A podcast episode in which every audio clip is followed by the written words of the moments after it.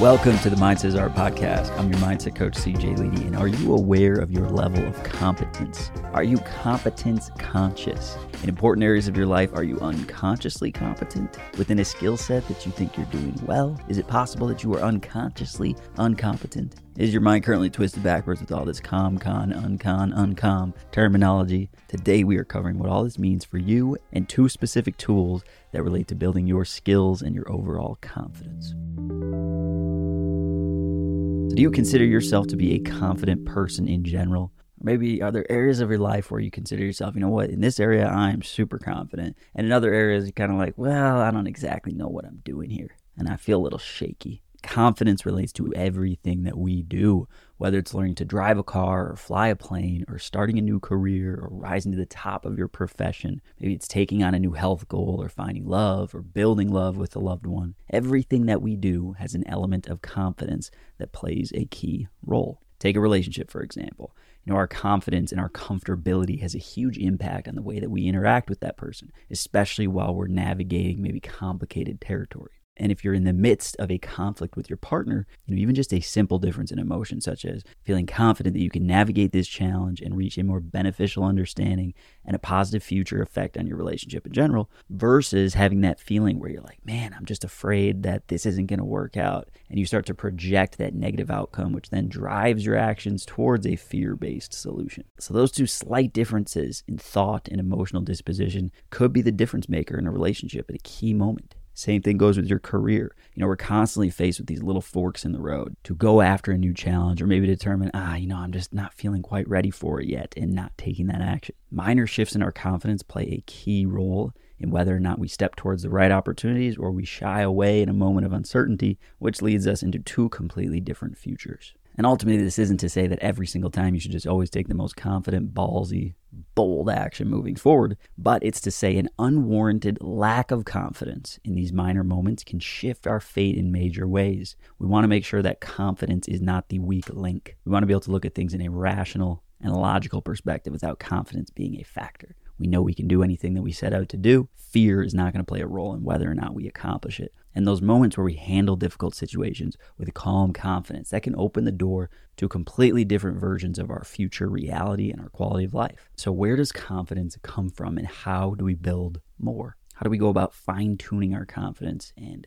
comfortability in different areas of our lives? Well, there are a lot of factors and elements of confidence, but today we're going to break these down into two fundamental building blocks of confidence. So if you can generate both of these, you can then build on them and find deep levels of confidence in yourself and your life in general, or within specific skill sets that you really want to improve upon. And these are broken down into two specific aspects. Building confidence is both about dealing with the physiological side of things as well as the philosophical side of things. The physiological side is really about competence, and the philosophical side is about developing a deep internal peace of mind. So the competence element, that's really practical and pragmatic. The other is more of the philosophical in nature, the underpinnings of where confidence is born. Each one is crucially important and cannot exist without the other. But let's start on the side of competence and save the dessert for last. So, as Mary Jo Putney said, competence is the greatest creator of confidence. End quote. So, back in the 1960s, three management professors at New York University created a textbook called Management of Training Programs.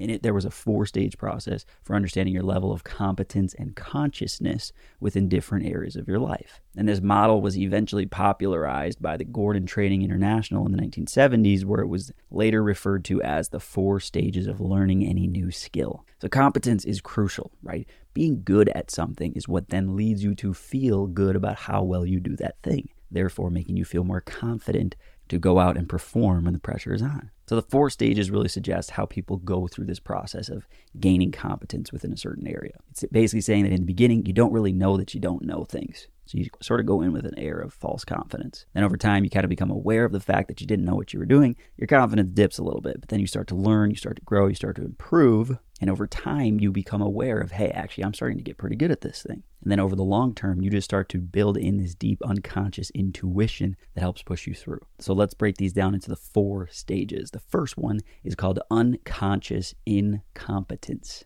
And they attribute that with the phrase the wrong intuition. The person starting this new skill doesn't necessarily realize that they don't know what they're doing, right? You just get in, you try it, and sometimes there's where beginner's luck exists. You've got this false sense of confidence and maybe that helps you to perform well in a specific area. You don't know your shortcomings yet, so you're not focused on them. And sometimes that can help you. But in the long term of building competence, you really got to get as quickly to the stage of consciously incompetent, which is stage two. Because stage one is really you don't know what you don't know right? So, can you think of any areas of your life where you might have blinders on? It might be something you're just getting started and you're like, man, I can crush this. But deep down, you're kind of like, you know what? I bet there's probably a lot more to this than I don't quite know yet. And that's not a bad thing, but that's just to say, hey, take a second and open your mind to the different items of this. Start to learn, start to get past this unconscious incompetence phase as quickly as possible because it's really just holding you there with this false sense of confidence. And the quicker you can evolve along these stages, the more genuinely competent and confident you're going to be in whatever you're doing. So, stage two, like we said, it's conscious incompetence. They call this the wrong analysis. So, the individual realizes that they maybe don't know everything about it. They're interested in learning, they're trying to push farther into this new skill, and they're aware of their deficit and they're trying to learn. So, they're making the mistakes that are very important to learning the new process. So, how about that? Is there an area of your life where you currently are like, man, I know that I want to be good at this thing, or I know I have to be good at this thing, whether it's for work or within a relationship or your health,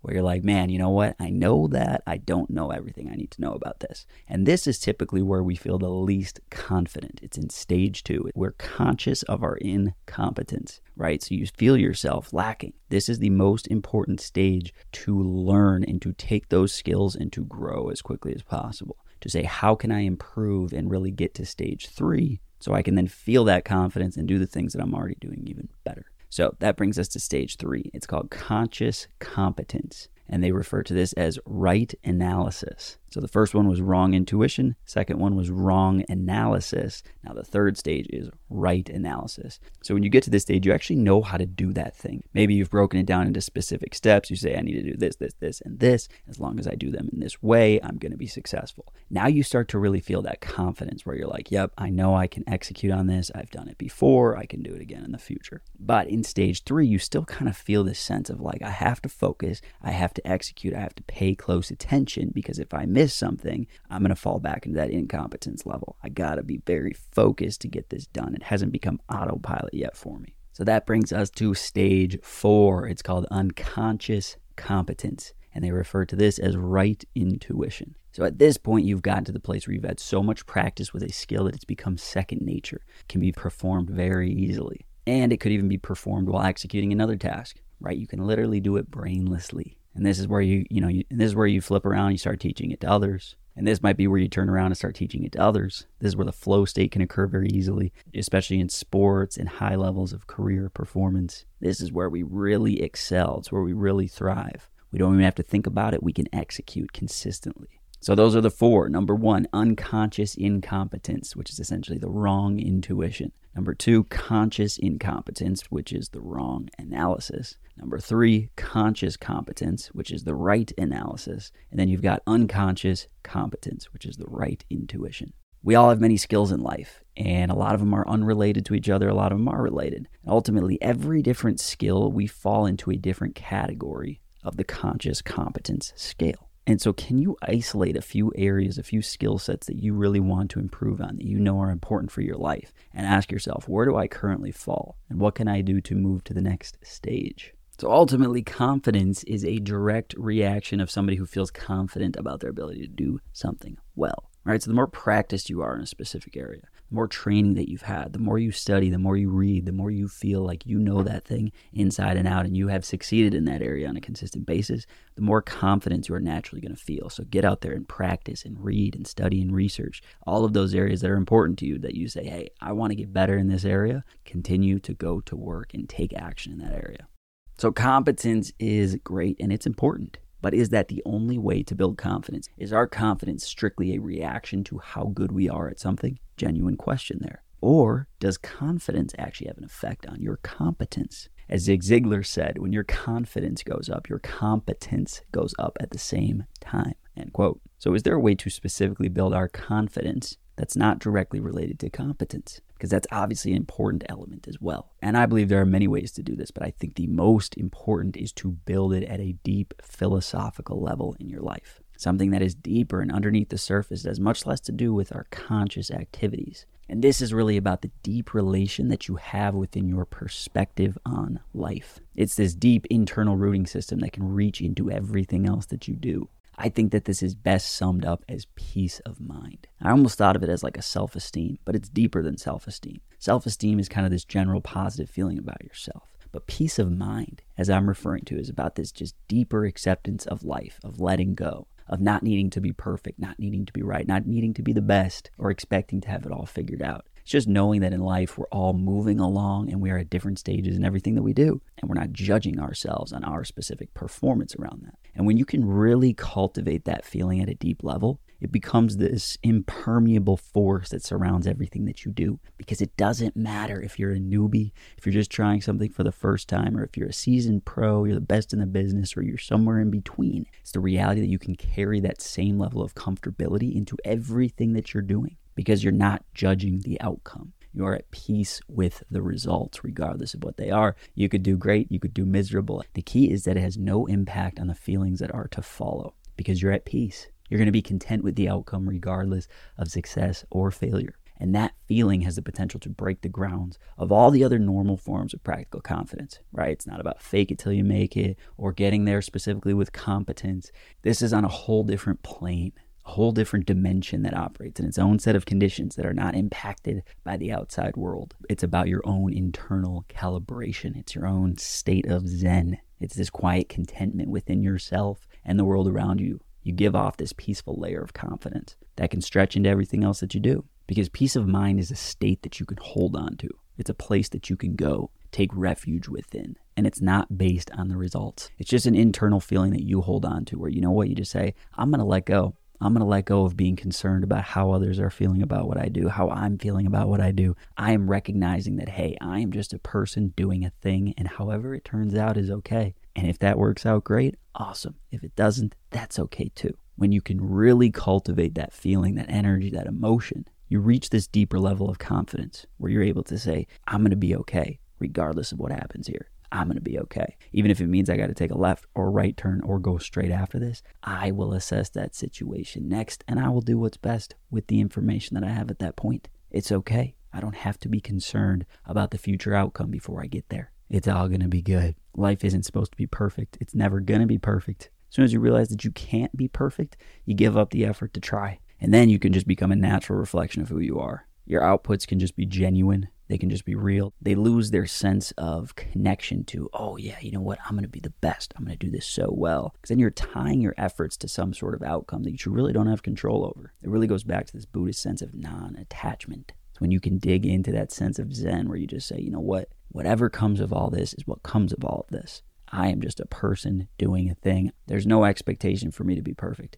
And even think about that especially like put yourself in a competitive environment situation. You think, oh, you know, I have to be the best. I have to be the best. Why do you have to be the best versus somebody else in the competition with you? Honestly, why are why are you supposed to be the best instead of that person? Why are you any more important than than that other person? Is there not any part of you that says, you know what? If somebody else outperforms me here, that's awesome for them. Happy for them. That's great. Why is that any worse than you being the most successful in the thing that you did? It's just about showing up and letting go of the outcome. You can try, you can be the best, you can win, you can enjoy that. There's nothing wrong with that. But do not connect your next feeling with the outcome. Except that, hey, whether I take first place or last, I'm going to feel X about this. And I'm going to keep on moving afterwards when you really cultivate that feeling and that energy and that belief system, now you hold this level of confidence in everything that you do because you're no longer confident in your ability to produce the outcome. You're confident in your ability to produce the emotion that you want to feel next. That's what matters.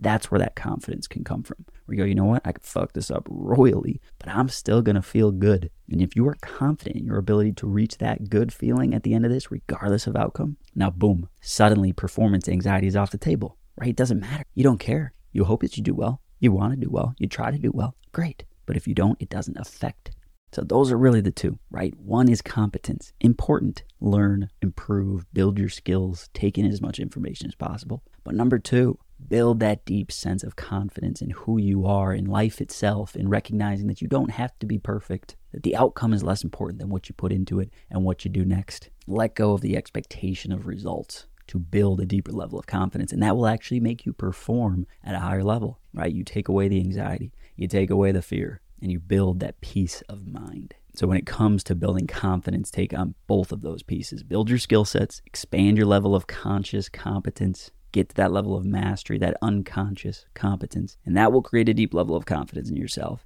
But also work on your peace of mind. Accept where, who, and how you are just as you are. No judgment, just appreciation and presence. And that level of confidence will leak into everything that you do. You're just a person showing up to engage and participate. That's all. Remove the outcomes, remove the attachments to the results, and that confidence will benefit your performance. But most importantly, it will add to the enjoyment and satisfaction of what you're doing, the quality of the experience. Like we so often say, our mindset is art. Life is an experience, and the quality of the experience that you're having is the quality of your life. It's less about the achievements and the specific outcomes as it is about how you felt as you were doing it and when you were done. And that's not about what happened, it's about how you see it. So focus on the experience. Focus on the quality of the experience and live from that place. Make your decisions around that. So that's what we're working with today. Maybe you saw it. We changed some of the art on the page. I've also got a Mindset is Art Instagram page where I'm doing little infographics that relate to the different podcasts that we put out in the past.